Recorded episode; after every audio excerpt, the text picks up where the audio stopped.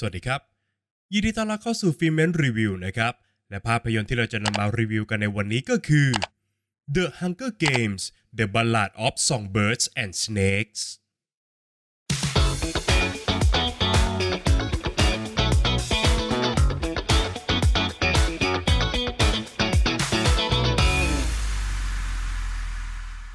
นับถอยหลังจากเหตุการณ์ในภาพยนตร์ภาคแรกไปราว 64 ปีนะครับ สโนในวัย 18 ปี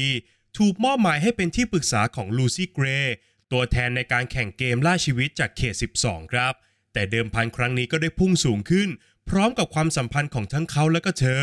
สโนเนี่ยจึงต้องทำทุกอย่างเพื่อช่วยลูซี่เกรย์ให้รอดจากเกมล่าชีวิตให้ได้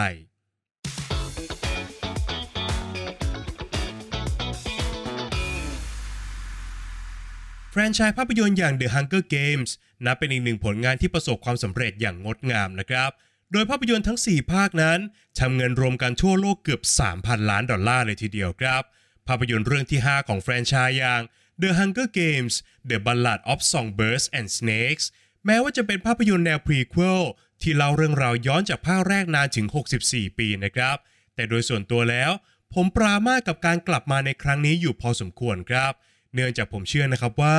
มันน่าจะเป็นส่วนต่อขยายที่ไม่ได้สำคัญในเชิงของเรื่องราว หากแต่มันสำคัญในเชิงของธุรกิจมากกว่าครับ กับการค้ากำไรจากแฟรนไชส์ที่มันโด่งดังและก็มีฐานแฟนอยู่ทั่วโลก ซึ่งเป็นสิ่งที่ฮอลลีวูดเนี่ยถนัดเหลือเกินนะครับ แต่หลังจากได้รับชมภาพยนตร์จบแล้วผมก็ได้ค้นพบครับว่า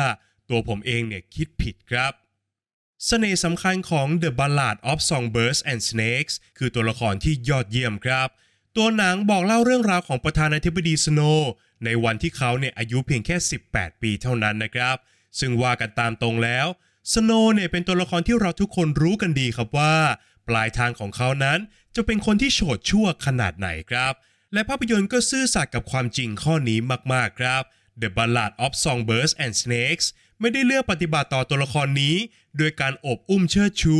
หรือเปลี่ยนให้เขาเนี่ยกลายเป็นคนละคนกับที่ควรจะเป็นนะครับ หากแต่เลือกจะมอบมิติ เลือดเนื้อ และความเป็นมนุษย์ให้เขามากกว่าครับ โดยการทำให้ผู้ชม รับรู้ได้ผ่านสถานการณ์ต่างๆ ครับว่าสโนว์นั้นมีภาระที่ตัวเขาเองเนี่ยต้องแบกรับ ซึ่งก็ครอบคลุมถึงสิ่งที่เกิดขึ้นตรงหน้าของผู้ชม รวมไปถึงปูมหลังอันดำมืด ที่มันถูกถ่ายทอดแบบพอสังเขปด้วยเช่นเดียวกันครับ ก่อนที่เรื่องราวจะผลักให้เขา ต้องพบเจอกับสภาวะกลืนไม่เข้าคายไม่ออก และก็ต้องเผชิญหน้ากับการตัดสินใจครั้งสำคัญ ในช่วงเปลี่ยนผ่านของช่วงวัยครับ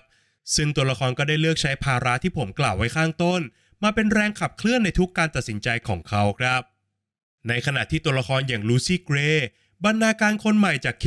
12 ก็นับเป็นคาแรคเตอร์ที่แตกต่างจากภาพจำของแคทนิสเอเวอร์ดีนนางเอกจากแฟรนไชส์หลักอย่างสิ้นเชิงครับ เธอไม่ได้มีทักษะทางการต่อสู้ รวมไปถึงทักษะในการเอาชีวิตรอดเลยนะครับ แต่ในทางกลับกันลูซี่เกรย์นั้นชื่นชอบการอยู่ท่ามกลางสปอตไลท์มากกว่า เธอเป็นที่รักของฝูงชน และก็มีเสียงดนตรีเป็นอาวุธในการสื่อสารครับ ซึ่งเธอก็สามารถขับกล่อมให้ผู้ชม เคลิบเคลิ้มไปกับทุกบทเพลงได้อย่างน่าหลงใหล เช่นเดียวกันกับความสัมพันธ์ต้องห้ามระหว่างสโนว์และก็ลูซี่เกรย์ที่แม้มันจะหอมหวานและก็บริสุทธิ์มากๆ แต่มันก็เต็มไปด้วยความไม่น่าไว้วางใจ เมื่อทุกอย่างนั้นเริ่มต้นจากการแสวงหาผลประโยชน์ซึ่งกันและกันครับ ภาพที่สะท้อนความสัมพันธ์นี้ออกมาได้อย่างชัดเจนที่สุด ก็คือช่วงเวลาที่ทั้งคู่เนี่ยได้พบเจอกันเป็นครั้งแรกนะครับ แต่พวกเขากลับสามารถสรรสร้างตัวตนใหม่ขึ้นมาได้ในทันที เมื่อต้องรับมือกับสื่อที่จับจ้องพวกเขาอยู่ครับ หนึ่งในบทสนทนาที่นิยามภาพยนตร์ได้อย่างยอดเยี่ยม มาจากปากของตัวละครหลักอย่างสโนเองครับ ซึ่งบทสนทนานั้นมีใจความว่า การจะทำให้ผู้ชมนั้นสนใจรับชมเกมล่าชีวิต คือการทำให้ผู้ชมได้รู้จัก หลงรัก และก็ผูกพันกับผู้เล่นทุกคนซะก่อนครับเพื่อให้ผู้ชมนั้นมีตัวละครให้ร่วมเอาใจช่วย หรือกระทั่งสาบแช่งเวลาที่การแข่งขันเนี่ยเริ่มต้นขึ้นนะครับ ซึ่งตัวหนังก็สามารถใช้กลเม็ดดังกล่าว กับการเล่าเรื่องของตัวเองได้อย่างยอดเยี่ยมมากๆครับ เพราะทุกตัวละครที่ปรากฏต่อหน้าผู้ชม ไม่ว่าจะเป็นคนดีอย่างไร้ที่ติ เป็นคนเห็นแก่ตัวที่พยายามจะเอาชีวิตรอด คนบ้าอำนาจที่ไม่ยอมลดราวาศอกหรือกระทั่งตัวละครอย่างสโน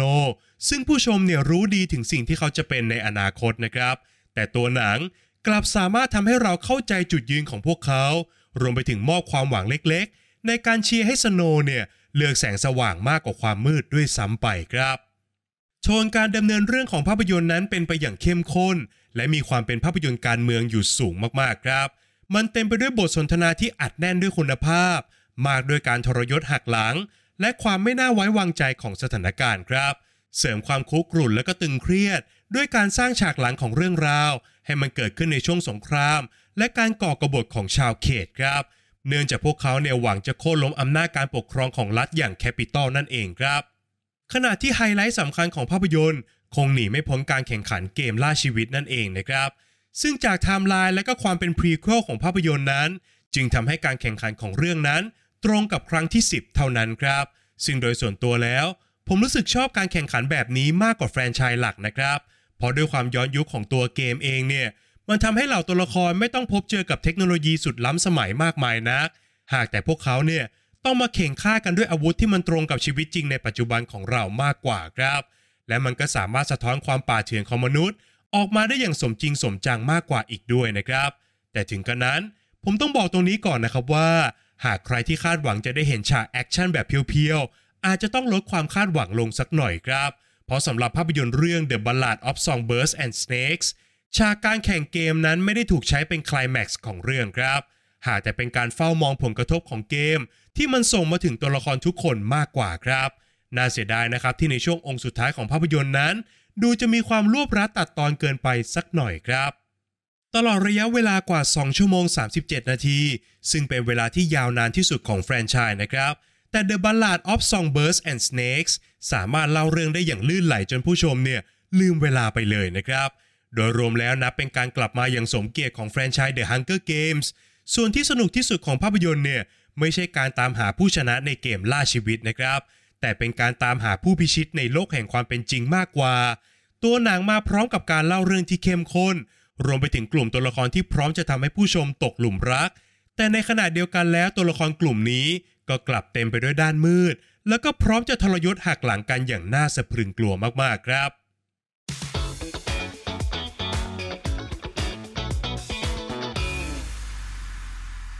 ประเด็นตกผลึกจากภาพยนตร์เรื่อง The Hunger Games The Ballad of Songbirds and Snakes ที่ผมจะชวนผู้ฟังทุกท่านมาคุยกันในวันนี้ก็คือลานประลองของเกม เปลี่ยนมนุษย์ให้โฉดชั่วฉันใด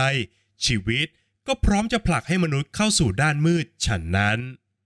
เสน่ห์ที่สำคัญที่สุดของ The Ballad of Songbirds and Snakes คือการเฝ้ามองความเปลี่ยนแปลงที่เกิดขึ้นกับตัวละครอย่างสโนว์ครับ โดยสโนว์นั้นเติบโตขึ้นมาท่ามกลางสงคราม นั่นจึงทำให้เขาได้เรียนรู้ครับว่า มนุษย์นั้นสามารถทำเรื่องที่โหดร้ายทารุณได้ขนาดไหน เพียงเพื่อจะเอาชีวิตรอดครับ นอกจากนี้การที่เขาต้องสูญเสียพ่อไปจากสงคราม ยังทำให้สโนกลายมาเป็นทายาทคนสุดท้ายของตระกูลนะครับ บ้านของเขากำลังเผชิญหน้ากับวิกฤตด้านการเงิน แต่เขากลับเป็นคนที่จมไม่ลง และก็ยอมโกหกต่อสังคมว่าเขาเนี่ยยังคงเป็นชนชั้นสูงอยู่ครับ จากปัญหาทั้งหมดที่เกิดขึ้น สโนเริ่มต้นด้วยการหาทางแก้ไข และก็เอาชนะมันด้วยวิธีการที่ถูกต้องก่อนเลยนะครับ โดยการตั้งเป้าหมายเอาไว้ครับว่า เขาอยากจะคว้ารางวัลนักเรียนดีเด่นของแคปิตอลเพื่อจะนำเงินรางวัลที่ได้ไปใช้หนี้ให้กับครอบครัว แล้วก็เริ่มต้นชีวิตใหม่ครับ แต่แล้วความฝันของเขาก็ต้องพังทลายลงด้วยระบบเส้นสายที่มันไม่เป็นธรรมครับ พร้อมกันนั้นตัวเขาเองเนี่ยยังถูกจับมาเป็นพี่เลี้ยงของบรรณาการจากเขต 12 อย่างลูซี่เกรย์อีกด้วยครับ ไม่ว่าจะดีหรือร้าย แต่การที่เขาได้รู้จักกับลูซี่เกรย์ก็ได้ทำให้สโนเนี่ยได้เรียนรู้สิ่งใหม่ในชีวิตด้วยเช่นกันนะครับ เขาได้ฝึกฝนการใส่หน้ากาก เพื่อจะเข้าสังคมและก็รับมือกับสื่อครับ หรือพูดให้ชัดเจนมากขึ้นก็คือ เขาได้ฝึกฝนการโกหกในที่สาธารณะให้มันแนบเนียนมากขึ้นนั่นเองครับ นอกจากนี้เขายังได้เรียนรู้สัจธรรมอันโหดร้ายของสังคมนะครับว่า การครอบครองอำนาจ คือหนทางที่ดีที่สุดในการไต่เต้าทางชนชั้นครับ แม้ว่าตัวเขาเองเนี่ยจะมองการกระทำเหล่านี้ เป็นการทำเพื่อครอบครัวของตัวเองก็ตามครับ และมันก็คงจะไม่มีประโยคไหน ที่สามารถนิยามเรื่องราวของสโนได้ดีไปกว่าประโยคที่ว่า มนุษย์ทุกคนนั้นเริ่มต้นด้วยการเป็นผ้าขาวด้วยกันทั้งสิ้นครับ แต่สีสันที่ถูกแต่งแต้มลงไปนั้น คือสิ่งที่สร้างตัวตนให้กับมนุษย์ทุกคนครับ ตัวละครอย่างสโนนั้น ถูกนำเสนอในฐานะเด็กวัยรุ่นคนหนึ่ง ผู้มีความฝันในการกอบกู้ครอบครัว และก็ได้มีความรักอันแสนบริสุทธิ์ครับ ก่อนที่สังคมอันบีบรัด จะเปลี่ยนให้เขาเนี่ยกลายเป็นคนที่ลุ่มหลง แล้วก็หิวโหยในอำนาจ เลือกใช้ความทะเยอทะยานของตัวเองอย่างไร้มนุษยธรรม และใช้เกมล่าชีวิตเนี่ยเป็นบันไดในการก้าวสู่จุดที่ตัวเองต้องการครับหนึ่งในคำถามที่ตัวหนังเน้นย้ำอยู่บ่อยครั้งก็คือ เกมล่าชีวิตนั้นมีอยู่ไปเพื่ออะไรครับ ซึ่งประโยคที่สโนตอบคำถามนี้ ก็สามารถสรุปใจความของภาพยนตร์ได้อย่างครบถ้วนจริง ๆ นะครับ เดิมทีนั้นเกมล่าชีวิตเนี่ยถูกคิดค้นขึ้นมาเพื่อลงโทษคนที่ทำผิดเท่านั้นครับ ก่อนที่มันจะกลายมาเป็นการประกาศอำนาจในเชิงสัญญลักษณ์ การจับบรรณาการจากทุกเขตมาร่วมเล่นเกมในทุกปี ก็เพื่อจะเป็นการย้ำเตือนครับว่าแคปิตอลนั้นมีอำนาจในการกุมชะตาชีวิตของประชาชนทุกคนเอาไว้ในมือครับ จากจุดนั้น เกมล่าชีวิตก็ได้ถูกต่อยอดมาเป็นการค้า โดยการฉกฉวยผลประโยชน์จากผู้ที่ลุ่มหลงในตัวผู้เข้าแข่งขันทุกคนครับ ก่อนที่สโนจะสามารถสรุปทุกอย่างได้อย่างชัดเจนครับว่า การมีอยู่ของเกมล่าชีวิตนั้น ก็เพื่อย้ำเตือนให้มนุษย์ทุกคนรู้ว่าตัวเองเป็นใครครับ ไม่ว่าจะเป็นประชาชนในเขตต่างๆ รวมไปถึงชนชั้นสูงในแคปิตอลเองก็ตามครับ แต่ในขณะเดียวกันสโนก็เชื่อว่าชีวิตนอกลานประลองของเกมนั้น มันก็แทบจะไม่ได้ต่างอะไรจากการแข่งขันในเกมมากสักเท่าไหร่เลยนะครับเพราะว่าชีวิตนั้นบีบให้เขาต้องแข่งขัน แก่งแย่ง เข็นฆ่าเพื่อจะขึ้นเป็นที่หนึ่งแล้วก็ครอบครองสิ่งที่มากกว่าความต้องการของตัวเองครับ ซึ่งราคาที่เขาต้องจ่ายเพื่อจะขึ้นที่สูงนั้น มันอาจจะแลกมาด้วยการเสียคนรอบข้าง มิตรสหาย รวมไปถึงความรักครั้งแรกอันแสนบริสุทธิ์ด้วย เช่นกัน ฝากไว้ให้คิดกันนะครับ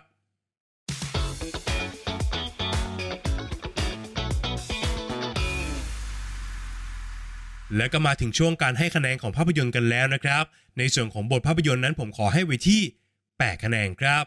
ผมชอบการพลิกทิศทางการเล่าเรื่องของภาพยนตร์มาก ๆ เลยนะครับ ตัวหนังเนี่ยไม่ได้เลือกใช้การแข่งเกม มาเป็นการสร้างคลแม็กซ์เหมือนที่เราคุ้นเคยนะครับ หากแต่หนังเลือกจะโฟกัสไปที่การเติบโตของตัวละคร จากเด็กหนุ่มผู้อ่อนต่อโลก ค่อยๆ พัฒนาและก็เรียนรู้จากสิ่งที่ตัวเองได้พบเจอ จนกลายมาเป็นอีกคนหนึ่งอย่างสิ้นเชิงเมื่อหนังจบลงครับ นอกจากนี้ หนังยังเต็มไปด้วยความสัมพันธ์แวดล้อมที่น่าสนใจ รวมไปถึงการตีแผ่ด้านมือของมนุษย์ ทั้งในสนามประลองและก็ในชีวิตจริงอีกด้วยครับ ในส่วนของงานสร้างนะครับผมขอให้ไว้ที่ 8 คะแนนครับ งานโปรดักชันโดยรวมของภาพยนตร์นั้นทำออกมาได้ดีมากๆ โดยเฉพาะกับงานด้าน Art Direction ที่สามารถสร้างโลกของ The Hunger Game แบบย้อนยุคออกมาได้อย่างมีเสน่ห์มากๆนะครับ มันสามารถผสมผสานงาน CG เข้ากับงานด้าน production design ได้อย่างแนบเนียนมากๆ นอกจากนี้หนังยังมีฉากแอคชั่นที่ดี แม้ว่าจะไม่ได้มีจำนวนมากมายนักก็ตามนะครับ อีกสิ่งหนึ่งที่ยอดเยี่ยมก็คือ ดนตรีประกอบของเรื่อง รวมไปถึงเพลงที่ตัวละครเนี่ยต้องร้องขับขานออกมานะครับ ซึ่งทั้งสองอย่างนี้ก็มีส่วนสำคัญในการเล่าเรื่อง และก็สามารถสะกดผู้ชมได้ในทุกฉากจริง ๆ ครับ ขยับมาต่อกันที่นักแสดงนะครับ ผมขอให้ไว้ที่ 8 คะแนนครับทอมบลายนั้นโดดเด่นมากๆในบทของสโนนะครับทั้งด้วยลุคและก็การแสดงของเขาเนี่ย เปล่งประกายและก็มีคาริสมาสูงมากๆครับเขาสามารถเพิ่มพูนด้านมืดให้กับตัวละครแบบทีละเล็กทีละน้อย ในขณะเดียวกัน เจ้าตัวก็สามารถสร้างสมดุลให้กับความบริสุทธิ์ของตัวละครได้อย่างลงตัวครับ ขณะที่นักแสดงสาวอย่างเลเชลเซเกอร์ก็ยังคงสามารถพิสูจน์การแสดงของเธอได้อย่างต่อเนื่องครับ เธอสามารถมอบความไม่น่าไว้วางใจให้กับตัวละคร แต่ในขณะเดียวกันเมื่อทุกครั้งที่เธอต้องร้องเพลงเนี่ยเสียงร้องของเธอก็พร้อมจะชักจูงให้ผู้ชม เคลิบเคลิ้มไปกับจุดยืนของตัวละครได้เช่นกันครับ นอกจากนี้เคมีการแสดงระหว่างพวกเขาทั้งคู่ ยังถูกผูกติดเป็นเนื้อเดียวกัน อีกทั้งยังมอบพัฒนาการจากความรักที่เป็นไปไม่ได้ สู่ความสัมพันธ์ที่มันเต็มไปด้วยผลประโยชน์ได้อย่างแนบเนียนมากๆครับ ข้อคิดที่ได้นะครับผมขอให้ไว้ที่7คะแนนครับ ภาพยนตร์พาผู้ชมไปร่วมกระทบเปลือกของตัวละคร พร้อมขุดลึกลงไปถึงเนื้อแท้ของความเป็นมนุษย์ของเขานะครับ และมันก็ต้องยอมรับตามตรงนะครับว่า แม้สิ่งที่ตัวละครทำนั้นจะไม่คู่ควรกับการให้อภัย หรือกระทั่งการได้รับโอกาสครั้งที่สองในชีวิตด้วยซ้ำไปนะครับ แต่ก็ปฏิเสธไม่ได้เลยครับว่า สิ่งที่ตัวละครต้องเผชิญนั้น มันก็เป็นเรื่องที่น่าเห็นอกเห็นใจจริง ๆ ครับ ส่วนสุดท้ายก็คือส่วนของความสนุกนะครับ ผมขอให้ไว้ที่8คะแนนครับ บอกตรงนี้ก่อนเลยนะครับว่า ใครที่คาดหวังว่าจะได้ชมหนังแอคชั่นหรืออยากดูหนังที่เน้นการต่อสู้และก็การเอาตัวรอดในเกมเป็นหลัก หนังเรื่องนี้ไม่ได้นำเสนอทุกอย่างออกมาแบบนั้นนะครับ หากแต่มันวางตัวเองเป็นหนังการเมือง ซึ่งเต็มไปด้วยการทรยศหักหลัง บอกเล่าทุกอย่างด้วยบรรยากาศที่เข้มข้น ด้วยกลุ่มตัวละครที่พร้อมจะทำให้ผู้ชมตกหลุมรักครับ ตัวละครทุกคนถูกผูกติดเข้าหากันด้วยความสัมพันธ์ที่มันน่าค้นหามากๆ แม้จะไม่ได้มีฉากแอคชั่นมากมายนัก แต่ตัวหนังก็เดินเรื่องได้อย่างสนุก แล้วก็ไหลลื่นจนลืมเวลาไปเลยครับ ส่วนที่ผมตัดคะแนนจริงๆเนี่ยคือช่วงองค์สุดท้ายของเรื่องนะครับ ผมรู้สึกว่าทุกอย่างเนี่ยมันดูรวบรัดตัดตอนเกินไปสักหน่อยครับ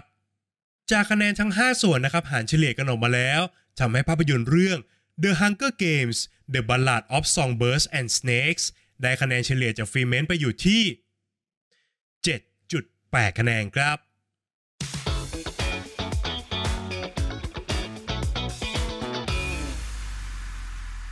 และนี่ก็คือทั้งหมดของ Filmment Review ในวันนี้นะครับ ก่อนจากกันไปครับอย่าลืมกดไลค์กด subscribe และกดกระดิ่งแจ้งเตือนให้กับ Filmment เอาไว้ ในทุกช่องทางที่ปรากฏอยู่ตรงนี้ด้วยนะครับ และหากใครที่ต้องการจะเข้ามาพูดคุยกับ Filmment นะครับ ทุกท่านสามารถเข้ามาพูดคุยกันได้ ในกลุ่ม Open Chat ทางไลน์ครับ ทุกท่านสามารถ search คำว่า Filmment แล้วกด join กันเข้ามาได้เลยนะครับและหากใครต้องการจะสนับสนุน Filmment นะครับ ทุกท่านสามารถกดปุ่ม Super Thanks บน YouTube รวมถึงกดสมัครสมาชิกได้ด้วยเช่นกันครับ ใน EP หน้าฟีเมนจะนำเสนอคอนเทนต์อะไรนั้นต้องขอให้ติดตามกันด้วยนะครับสำหรับวันนี้ฟีเมนขอลาไปก่อน สวัสดีครับ